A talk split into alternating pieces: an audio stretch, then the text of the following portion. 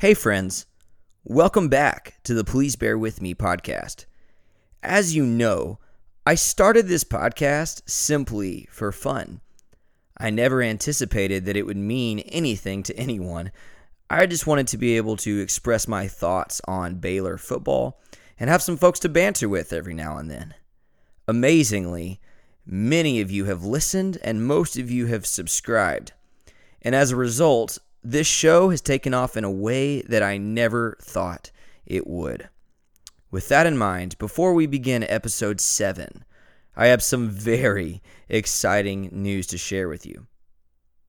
I've been approached by multiple websites and people who've wanted to hire me as a writer or buy out my podcast, and this last week, I signed a contract with Scout.com's Bears Illustrated to work as part of their team.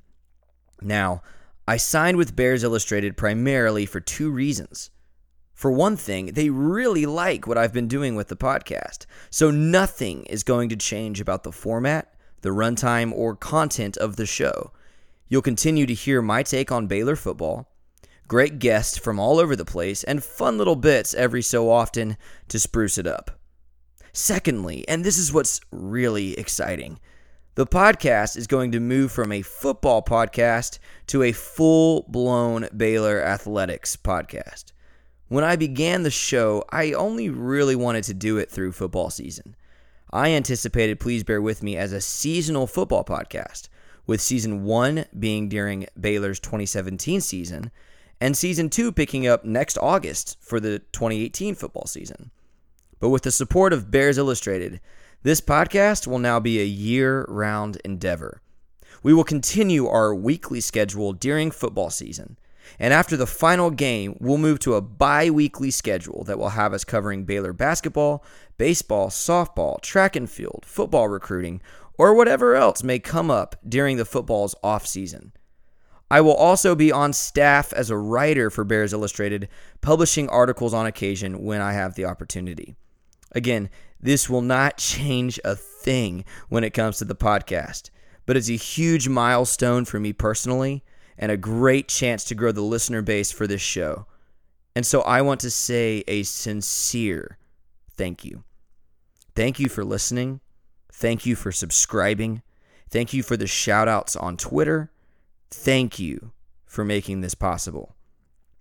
So here we go. For the first time, Bears Illustrated is proud to present Please Bear With Me.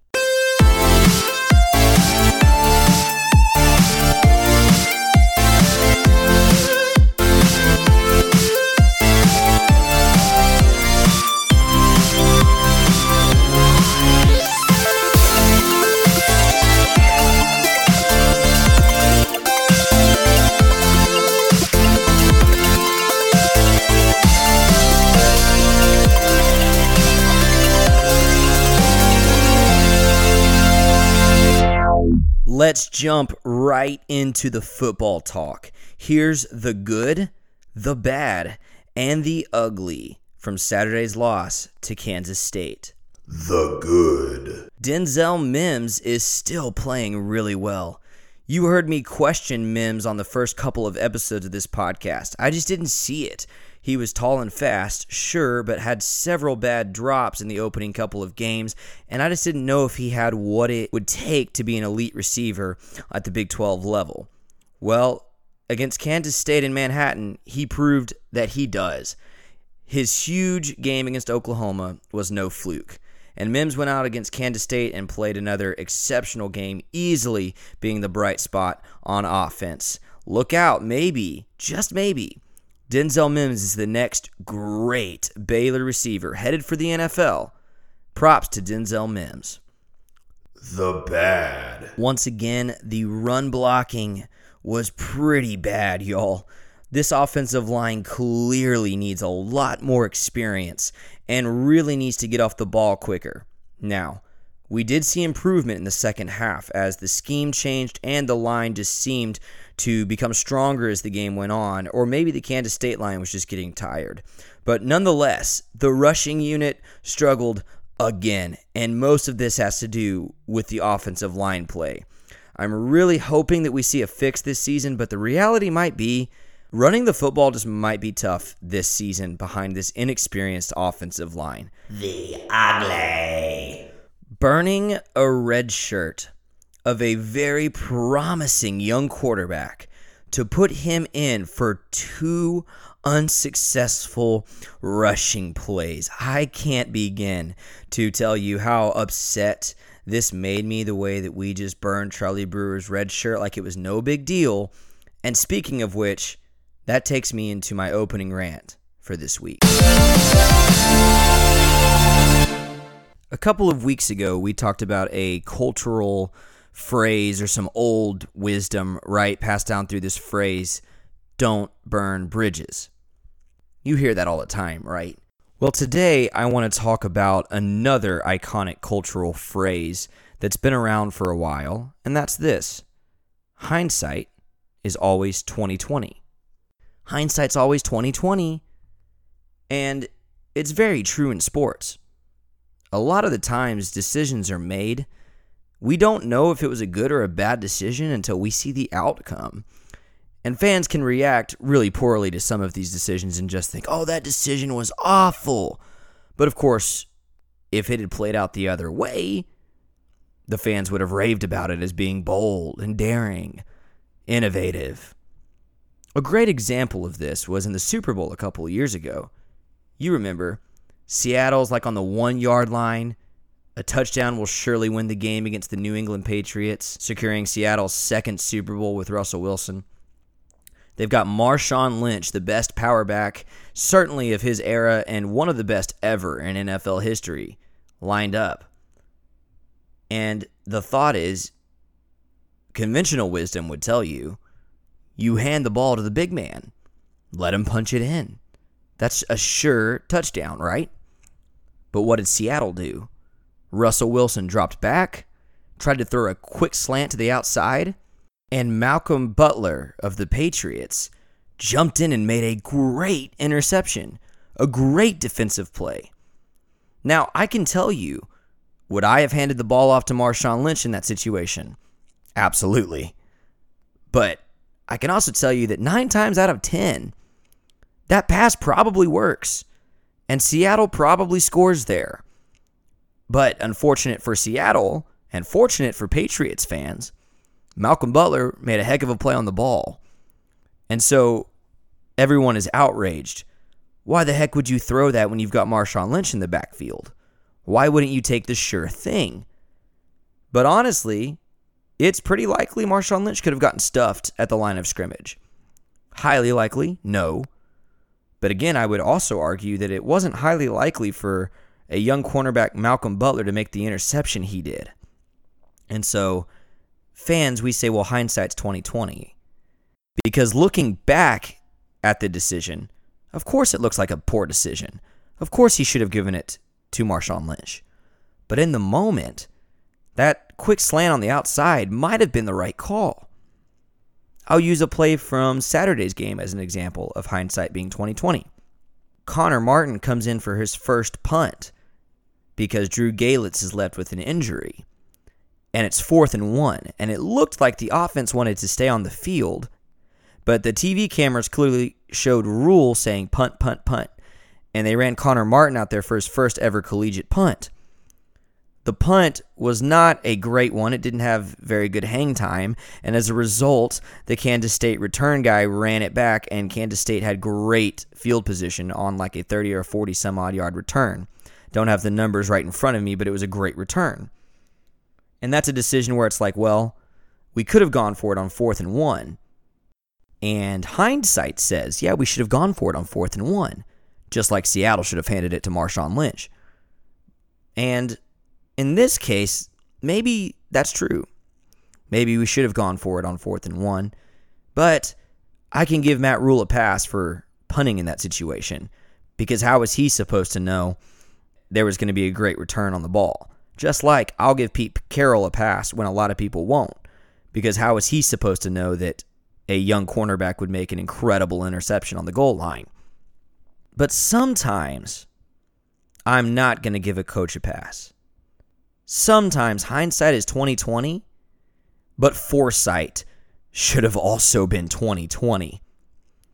And obviously, I'm really upset that Matt Rhule chose to waste a red shirt on a potential future star quarterback, a guy who you've heard me talk in episode 2 in particular of this show about how great I think Charlie Brewer is for the future of this football team. And Matt Rhule seemed to want to throw it away for 2 plays? There are several reasons this decision was incorrect from the beginning, and there are several reasons that foresight in this situation should have been 2020. First of all, there was some early reaction on Twitter that, oh, Zach Smith must be hurt. Zach Smith must be hurt. And even when Zach Smith trotted in after 2 plays off, everyone was like, well, maybe he was hurt and they didn't know.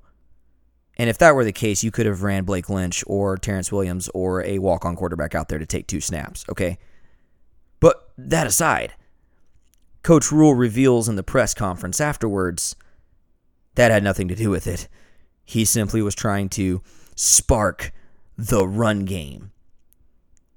So there's no excuse for putting Charlie Brewer in. Zach Smith was playing a heck of a game. He was 12 for 14 when he exited to make room for Charlie Brewer to come in for 2 plays. There is no reason you take a quarterback out in that situation. Zach Smith has even proven this year that he is capable of running the read option if you need him to. Is he the mobile athlete that Charlie Brewer is? No. But is he capable? Absolutely. So I don't understand why you pull out your starter, who's playing a heck of a game, to try Charlie Brewer. And second off, and more importantly, and this is the thing I just can't get off of.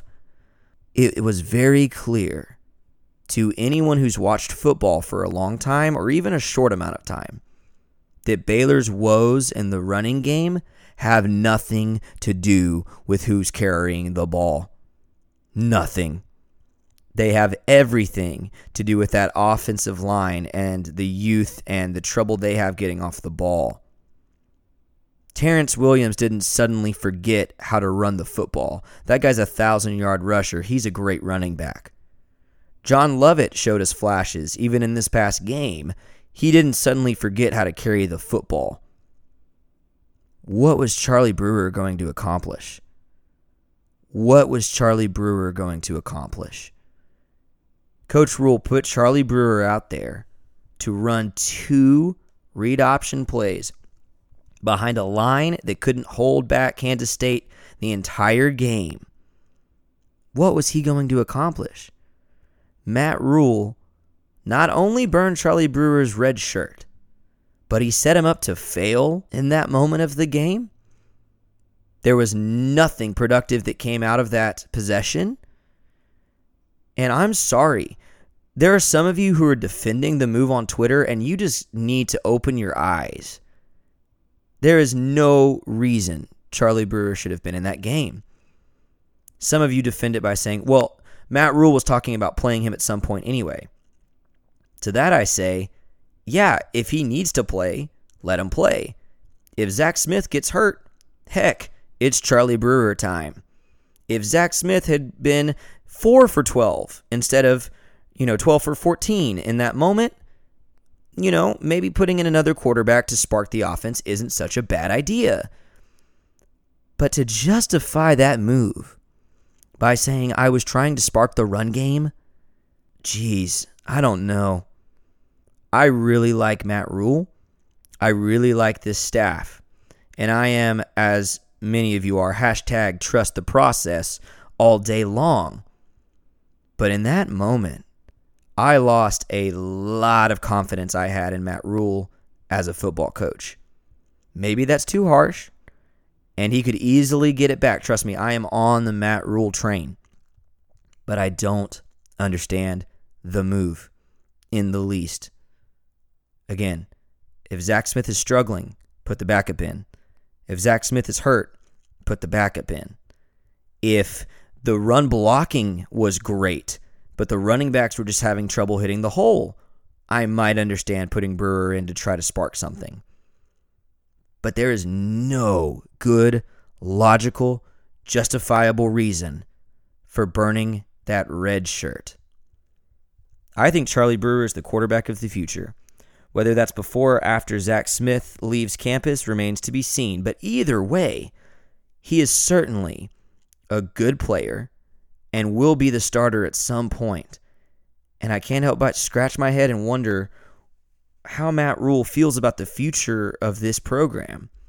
If he's going to potentially waste a future starting quarterback's year for two plays. So yeah, sometimes we have to look at things in hindsight, and hindsight is always 20/20. But other times, when it comes to some decisions, use some foresight, because with some decisions, foresight is also 20/20. This was a bad decision before it was made. Today, my guest to look at the Baylor game against Kansas State and look ahead to the future is Peter Pope. Peter Pope helps run Our Daily Bears. He is the host of Our Daily Podcast, and he was fantastic. So please enjoy this conversation with Peter Pope. Okay, Peter Pope is my guest on Please Bear With Me. Peter, first question, and the obvious point of conversation after Saturday's game, because so many fans seem either really upset or really nonchalant about it. We burnt a really, really promising quarterback's red shirt for two plays that, by the way, both went for negative yards and seemed completely unnecessary. What's your reaction to what we did trotting Charlie Brewer out there Saturday? You don't have very strong feelings about this, do you? I have very strong feelings about it, but I'm asking for yours. No, okay. My initial reaction was, What are we doing? Like, and then I was like, and I think I tweeted this as it was happening. There, I had two theories immediately. The second theory I think had been debunked by the time I actually hit send on the tweet, which was that Zach Smith was hurt. That was my second theory. My first theory was they're trying to do anything they can to get the running game going, which I think he said after that Rhule said after the game. Yeah, he did. And if those are the only two plays that he plays all season, I hate that reason. Sure. I hate it. Elliot Coffey on the 1660 post-game fan forum yesterday produced another theory, which was that they think that there's a chance, a non-zero chance, that Zach Smith is either shell-shocked during this season or injured because of the hits he's taking, and, you know, maybe he gets injured. And if he does, they don't want to throw a true freshman out there that has literally zero experience against Oklahoma State or Texas or TCU. I mean, some of these guys with some, you know, we've got some big defensive lines who are going to be coming after him. So they want to get him some in-game reps to do that. But does two plays, no. Peter? It wasn't like he got a series. No, that's the flip side of it. Is that if that's all they're gonna do, we were in the ball game. You know, it's still a tight game. Zach Smith was playing a heck of a game. You know, as completion percentage wise, he was on the money. I don't understand the timing. I don't understand the thought. I don't get it. I wish I could disagree with you. I really do. I wish I could say I have a logical reason for this that makes sense to me, and I just don't, because I was thinking the same thing. I mean, Zach at that point was, I think he was perfect, or yeah, or six of seven or something like that. I mean, he was throwing the ball well. I think he was 12 of 14 when they put Brewer in. 12 of 14. I mean. And it was an obvious attempt to get the running game going, but it was so obvious that it was obvious to K-State too. And that first play on the keeper, like his keeper, the offensive line is going the other way. The defensive line goes with the offensive line. All of the linebackers are like, oh, the quarterback has the football. Let's follow him and tackle him for a 6-yard loss or whatever it was. I mean, I was just like, can we come up with a better play for him to run on his first snap as quarterback? My main point was, and was it not obvious to you, ball carrier was not the issue in that game. Offensive line versus their defensive line was that, right? I mean, Terrence Williams didn't forget how to run the ball. So I don't, even if you're trying to spark the run game, I don't think putting in your true freshman quarterback is going to do it. Well, and running him laterally. Like that was the thing. When we ran vertically, we actually had success in the running game. Great point. But they're all of this, let's run it to the numbers.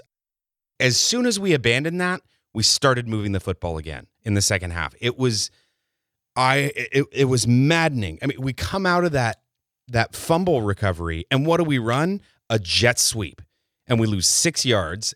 It's first and 10 from like the 12-yard line. That is quintessential quick slant to your inside, to your slot receiver for a touchdown down. Like that's it. That's what you do in that situation. And so the fact that they were running a jet sweep, it was just like, come on, man. Yeah, at the end of the first half, I was furious. I was absolutely furious at the end of the first half. The second half, I felt like did a lot to assuage that anger because we saw them adjust the game plan on both sides of the ball. And aside from a really bad snap, and a punter that he's not a punter. Exactly. Can absolutely be forgiven for muffing that snap. Right. Like, I mean, that's the difference in the game. So here's my follow-up question about Brewer, and then we can move on. Is this not unnecessarily jeopardizing in some way his future? I mean, you essentially took away a potential year as a start. If you think he's a guy that can be a really good starter in the Big 12, and I do, and you have a guy in Zach Smith who's played great for 2 games, is it not jeopardizing the future of? Is that not? It seemed like a panicked response rather than a measured response by Rhule. Well, I would agree with you, except for the fact that Rhule has been saying, from the day that he announced that Charlie would be the backup, that he's going to be looking for opportunities to put him in the game. And I think he's been signaling to us that this is going to happen. As far as whether or not it's throwing away a year, if these are the only 2 plays that he plays this year, I'll agree. But I also will take a wait and see approach on that, because what if they do this thing where they redshirt him as a sophomore, and they have, you know, if let's say Gary Bohannon or Jerry Bohannon, I don't know if it's Gary or Jerry, if he ends up signing with Baylor, which is far from certain at this point, what if he was the backup as a true freshman? I mean, I think that's a particularly bizarre way of doing things, but not a lot about this season has been not bizarre. So yeah, no kidding. But yeah, I mean, I don't understand all of the logic behind it, but at this point, I haven't ever coached a down of football. And so in that sense, I have to say, I don't understand it, but I have to hope and trust that the coaching staff has a reason for it and has a plan. And the thing that makes the most sense to me is the threat of losing Zach Smith and having a completely unprepared Charlie Brewer in the backfield. That said, like, I mean, your counterpoint to that is perfectly valid that, yeah, those 2 snaps don't really do much to prep him, but it may be a signal of things to come. Sure. Okay, so now that we've gotten the Brewer thing out of the way, what was your overall reaction and takeaway from the game against Kansas State? I mean, there's absolutely frustration because of the first half, and especially, I mean, I guess the first half in general, but the second quarter to be specific, and the way that we are not going to abandon the run, but we're going to do it in the least effective way possible, it felt like, with the jet sweeps and the, you know, toss sweeps and the options, and just not terrible blocking, missed assignments left and right. It was frustrating. It was like, okay, simplify, make it so that let's run Let's run downhill. Let's get our offensive line getting pushed forward instead of having them pull, doing a lot of pulling and trying to get creative with it. But that said, we saw a lot of that in the second half. And what I wanted to see after that terrible first half, I saw in the second half, which was adjustments at halftime. The defense came out and looked solid. The offense came out and had some big plays. They got Mims involved in the passing game. Started spreading it around a little bit more. John Lovett had that amazing rush, which I can't remember the last time that we had a 74-yard rushing touchdown. I mean, was it Lake Seastrunk, or was there somebody in between him? Did Shock get any? I don't remember. I'm having a hard time remembering. Maybe Linwood against Tech. Yeah, 2 or 3 years ago. Yeah, I had Dex Henton came over and hung out with me for the game, and I think he said the same thing. I think that's who he pointed out. And yeah, that's the most recent that I can remember.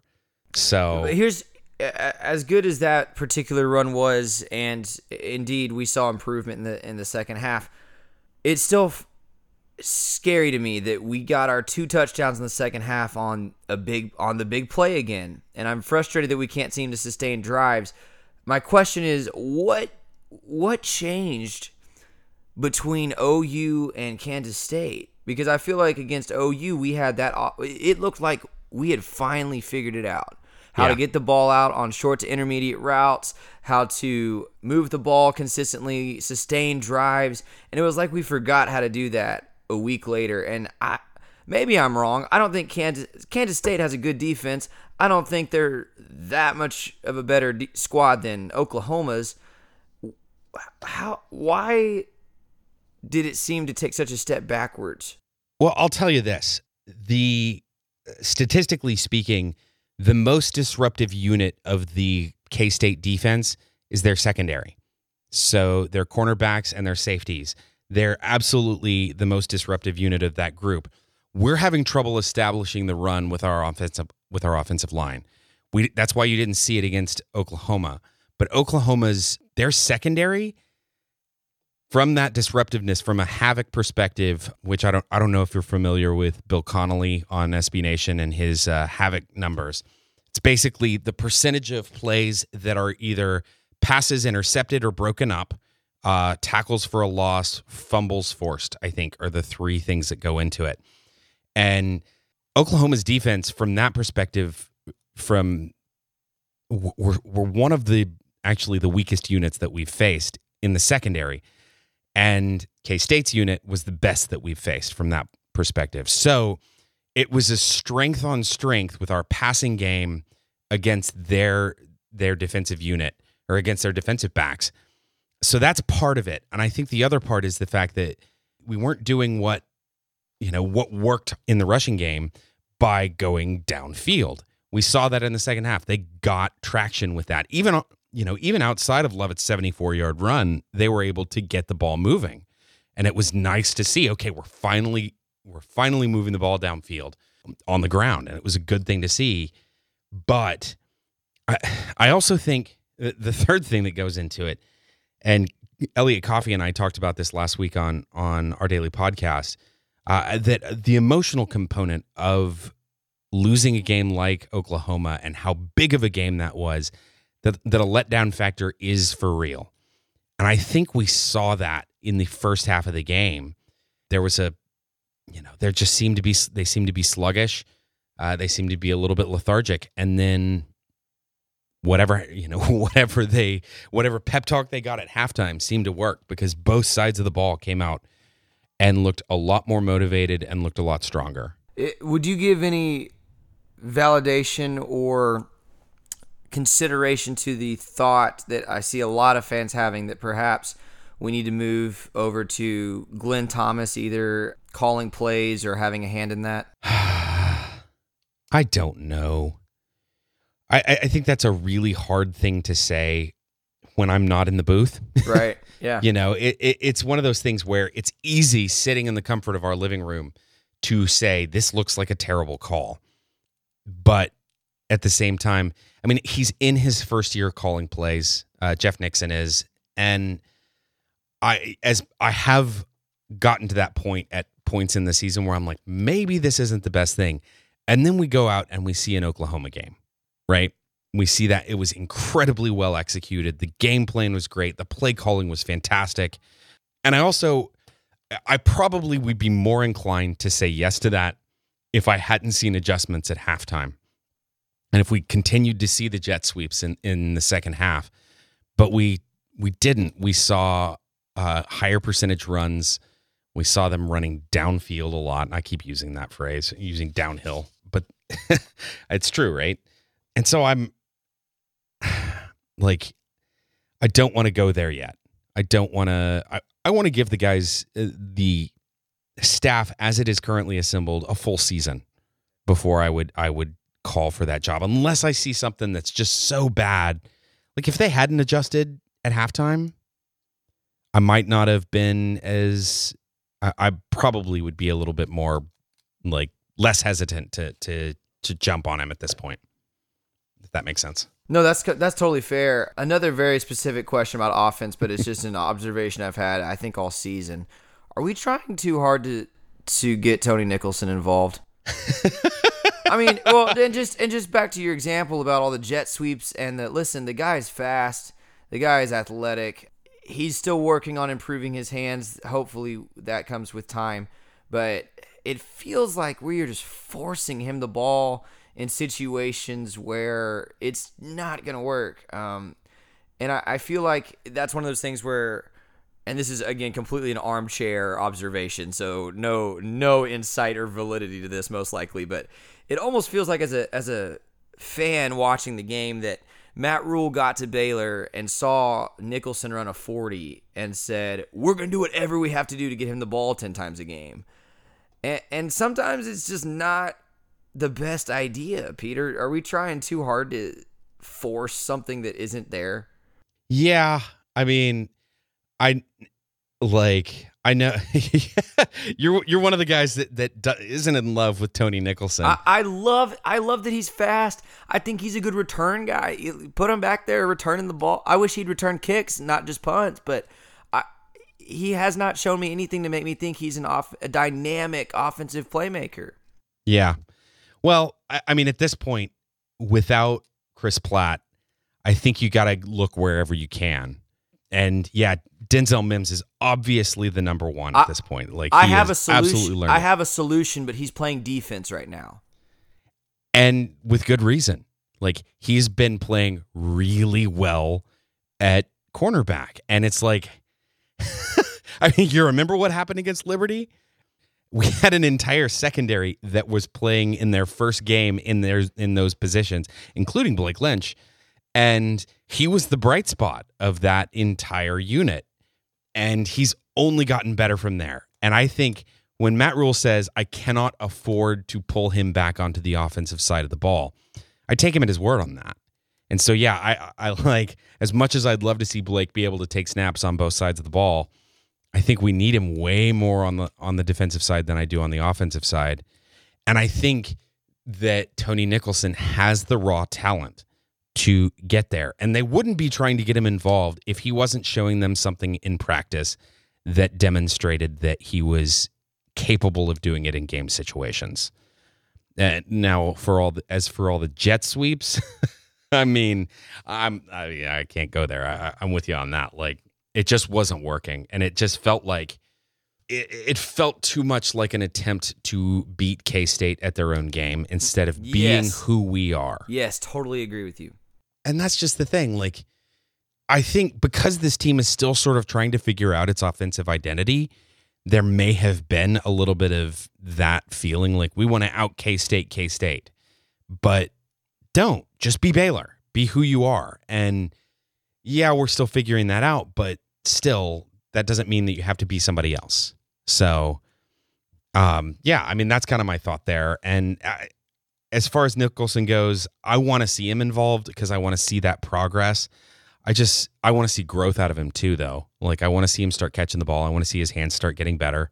I'll give him credit. I'm not trying to just completely rip the guy. He made a couple of really, really clutch, nice catches both against OU and Kansas State. So I think he's certainly capable. It just, if like I said, it feels like we're trying to make him into a Percy Harvin, and he's not Percy Harvin, right? I mean, yeah, and he's not Corey Coleman, and he's not, you know, he's just a fast dude trying to learn how to play receiver. So anyway, well, yeah, and I mean, I'm optimistic. He's a sophomore, right? Yeah, yeah. Oh yeah, he's got time for sure. And that's the thing about this whole team. Like 2 years from now, how awesome are they going to be? For sure. Like that's going to be a lot of fun. But we're talking about today. For sure. So you mentioned the secondary. Another personnel decision that is mystifying to me, on top of Charlie Brewer and on top of too many touches for Nicholson, perhaps. Why do I continue to see Davion Hall more than Tayon Sells, Peter? More than Tayon Sells or Chris Smith? Chris Miller. Thank you. I'm like, okay, because there was another long run yesterday that he just completely whiffed. Yeah.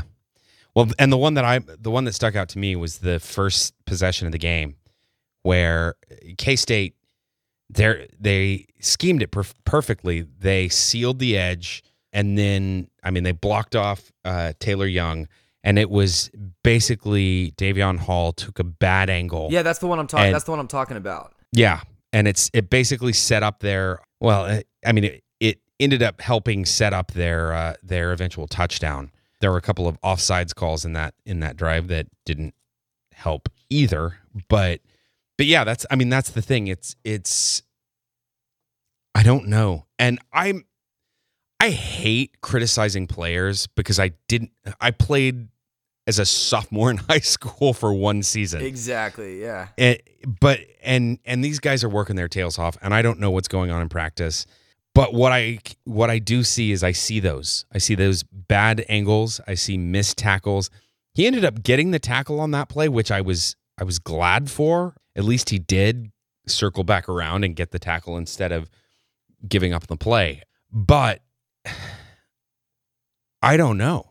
I don't know why we see him over Chris Miller. And that's another guy, and this is all, fan talk and conjecture, and it's way too late to practically do this at this point. That's almost another guy, though. I wish we would just say, hey man, let's put you in the slot and get you some catches on offense, because I like Davion Hall. I love Davion Hall as a dude. Like, I like that he came to Baylor when he could have played at Alabama. I like that he stuck at Baylor through the thick and thin. Yeah, I like Davion Hall.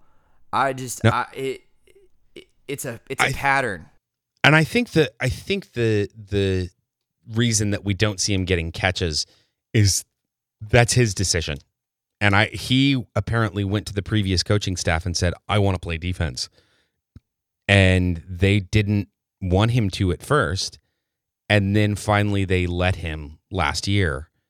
And so he's continued on that side of the ball this year. I think that he is much more comfortable on that side of the ball. And what I don't know, and this is something we'd have to ask Elliot Coffey or, somebody who's played, is how much you can teach the decision making that it takes to take the right angle to, like, okay, here's your guy, the running back is going to hit this hole and he's going to be going this fast.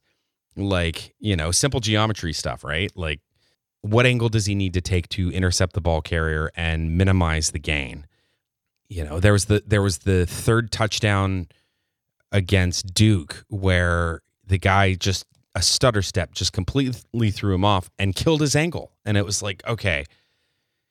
But it's coaching, but it's also, is it not just also an instinct thing? Because Clay Johnston, Taylor Young, Eric O'Gore, you go backwards to Bryce Hager, those guys just seem to know where to be. Yeah, absolutely. And that's the thing. That's what makes me wonder if there is a way to coach that, because it seems so instinctual, and it seems just one of those things that you see on the field as it's happening, and you take the angle you're supposed to take. And it's like he overestimates what his angle is supposed to be, so he's running too far downhill, and then he has to change direction, and then he's playing catch up. 20 yards later, he finally catches up with the guy. yeah, I don't know.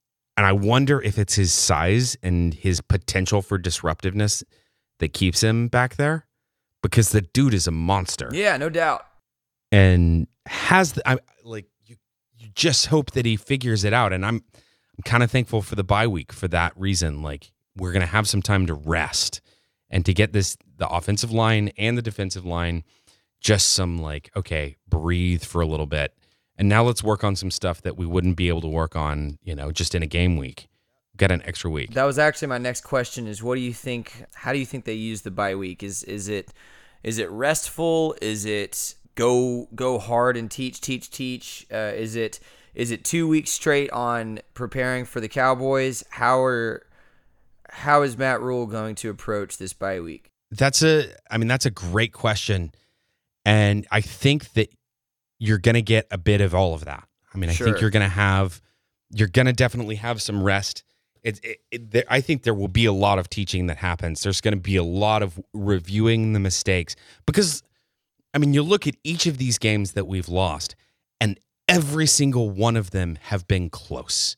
Every single one of them has been a play or two either way, and this is a different game. And we're talking about a team that's 5-0 instead of 0-5, which is the weirdest thing.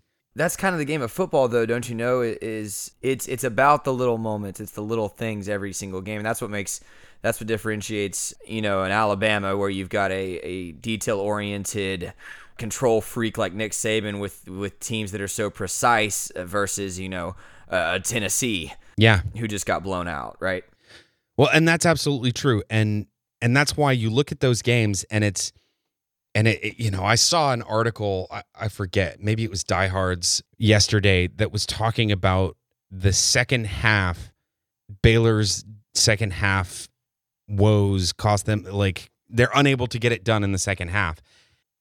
My thought was, they didn't lose the game in the second half. They lost the game in the first half. Well, there were some big moments in the second half that kind of continued to tilt. Well, the one that I say that we can control was that snap, was the bad snap. But have there been a ton of bad snaps? No, there have been some low snaps. There have been a lot of low snaps. But we got a tight end snapping the football to our quarterback. I mean, like, that there have not been any bad snaps up until this point, kind of like, we've been kind of blessed in that regard. So for me, I mean, yeah, some of the things that happened in the second half made it, you know, definitely continued the trend. But the first half of that game is like, if we take care of business the way we did in the second half, in the first half, those mistakes in the second half aren't as big of a deal. And I think we win that game, because we're not playing catch up against K-State, which is the place you don't want to be. You want to be ahead in that game, and you want to force Bill Snyder to play your brand of football. And he made us play his, and that's how he beats us. So I think that they'll look at those things this week and start talking about, okay, how do we get on the right foot from the start instead of having to play catch up? Because, I mean, that's pretty much been every game except for, I guess, Duke we had the quick touchdown and then nothing for a while. At what point do we put this, whether you want to call it seeming unprepared for the start of games, or seeing like there's no energy or lack of motivation? At what point do we just start saying, man, these coaches have to change something they're doing? I mean, again, I don't know that. I like Dex, my friend that was here yesterday, tweeted a few weeks ago that these coaches have a get out of jail free card that sits in my pocket for this entire season. And I absolutely agree with him on that. Like, if there's a change in philosophy, you know, for what they do in the first, you know, to change up the openings of games, like, I don't know what you do to that. I think I expect to see it against Oklahoma State, just because they have 2 weeks to prepare. And so I want to see a team that comes out of the gate hungry and ready to punch somebody in the mouth. Yes. Because that's what we need, especially against Oklahoma State. So I think there will be a lot of review, a lot of teaching. There's going to be work on that. I think they will be emotionally prepared to play that game. And really, I think that's a real big part. I don't want to underestimate for this K-State game is the emotional letdown that came from that massive game against Oklahoma, which was just, I've never been so like, okay, I'm good with what I saw on Saturday at a loss. That was a fun game. Like, it was fun. And it was like, I left as about as happy as you could be given the outcome. And so, I mean, I think there was a bit of a letdown there, and there was a little bit of an emotional lull that happened in the first half against K-State. So I don't want to see that again. Like, I don't want to see that again against Oklahoma State. I want to see them emotional. I want to see them fired up and ready to play. So, yeah. Rule's an interesting guy. Like, his press conferences thus far have been really intriguing to me because there are moments where he's just brutally honest, and he'll just tell it like it is with, oh, this player's not seeing the ball, or he's not doing whatever we want him to do. And then there will be other moments where it's like, you know, like, for example, with injuries, we don't even know what Chris Platt's injury is. Yeah. Nobody's told us what it is. Or what's going on with Ish Wainwright. Or what, he has mono. Oh, okay. There you go. I just didn't know what was going on.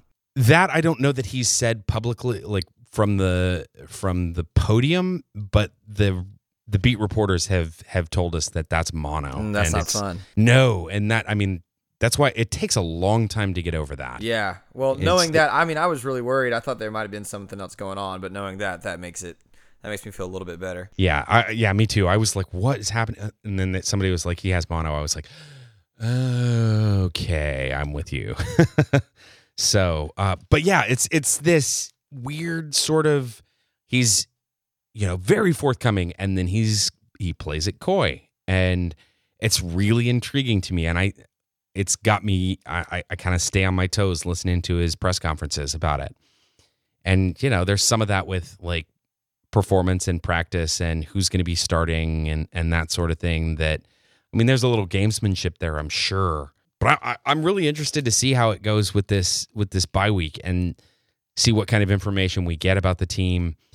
I really think that this is it's a really kind of a pivotal moment in the season because we're getting to the point where, look, nobody's going to expect us to beat Oklahoma State and probably West Virginia. And you start getting those losses piling up, and let's say we lose. If that happens, you start worrying about the mentality of the team and whether or not it starts wearing them down, and they start, you know, mailing it in, for lack of a better term. So I would be a lot more worried about it right now if we didn't have this bye week for the team to recoup, to regroup, and recover just a little bit. So I'm encouraged by that, and I hope that they really take advantage of these 2 weeks and regroup and really come out strong for the second half of the season, even though I guess second half doesn't really start until after Oklahoma State, but you follow. Stillwater is a really hard place to win. I was there in 2013, so I've experienced that firsthand. What do you expect tactically against Oklahoma State in a couple weeks? I mean, this is going to be a really interesting game. I think it's more of an Oklahoma style game than it is a K-State.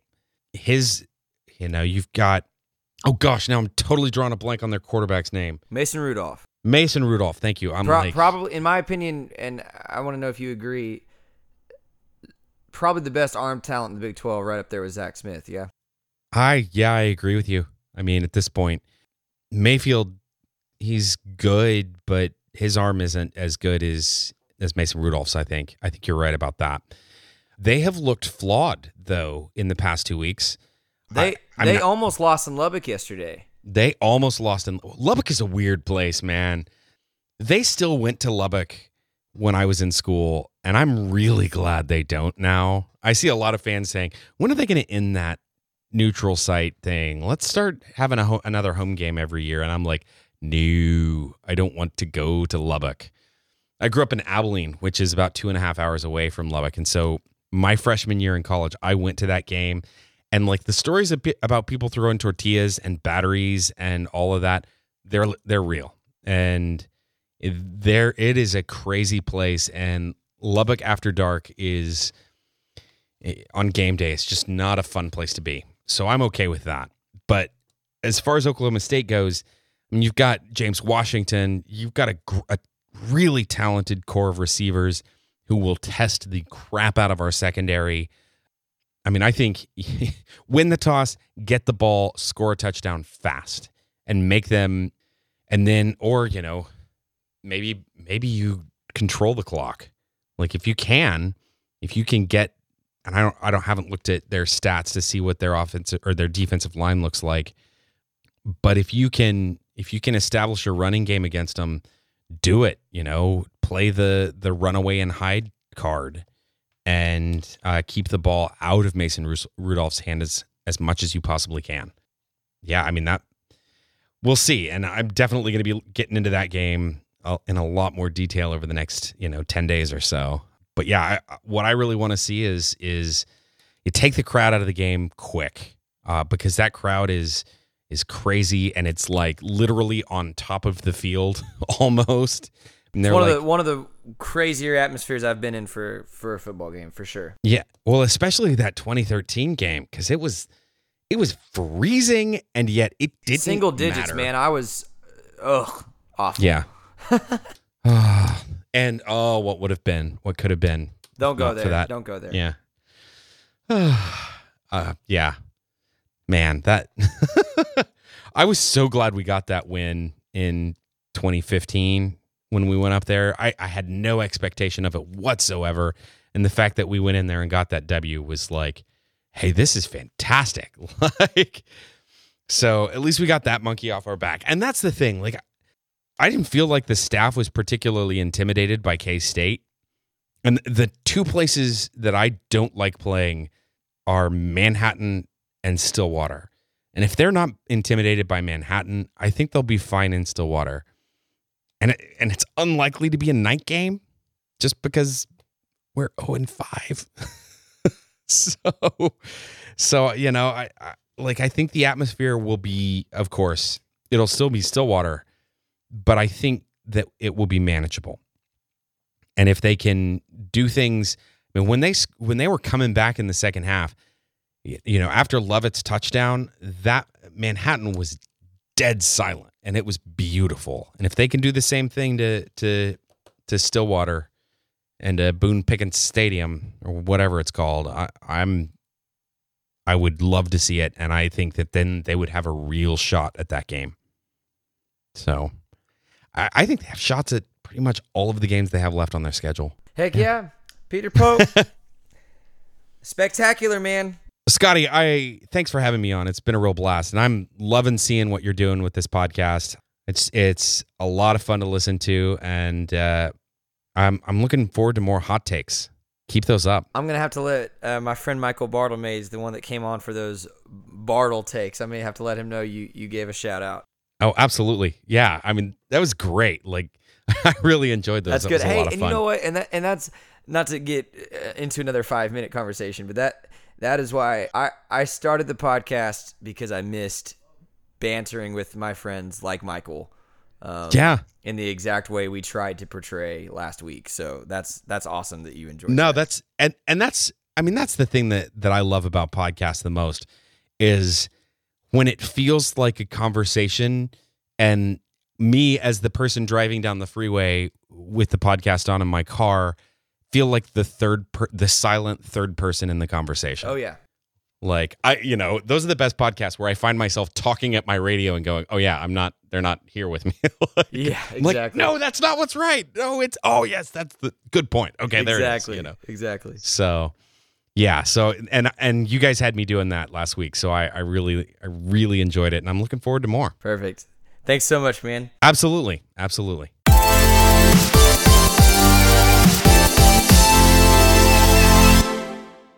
That will do it for this week's episode of Please Bear With Me.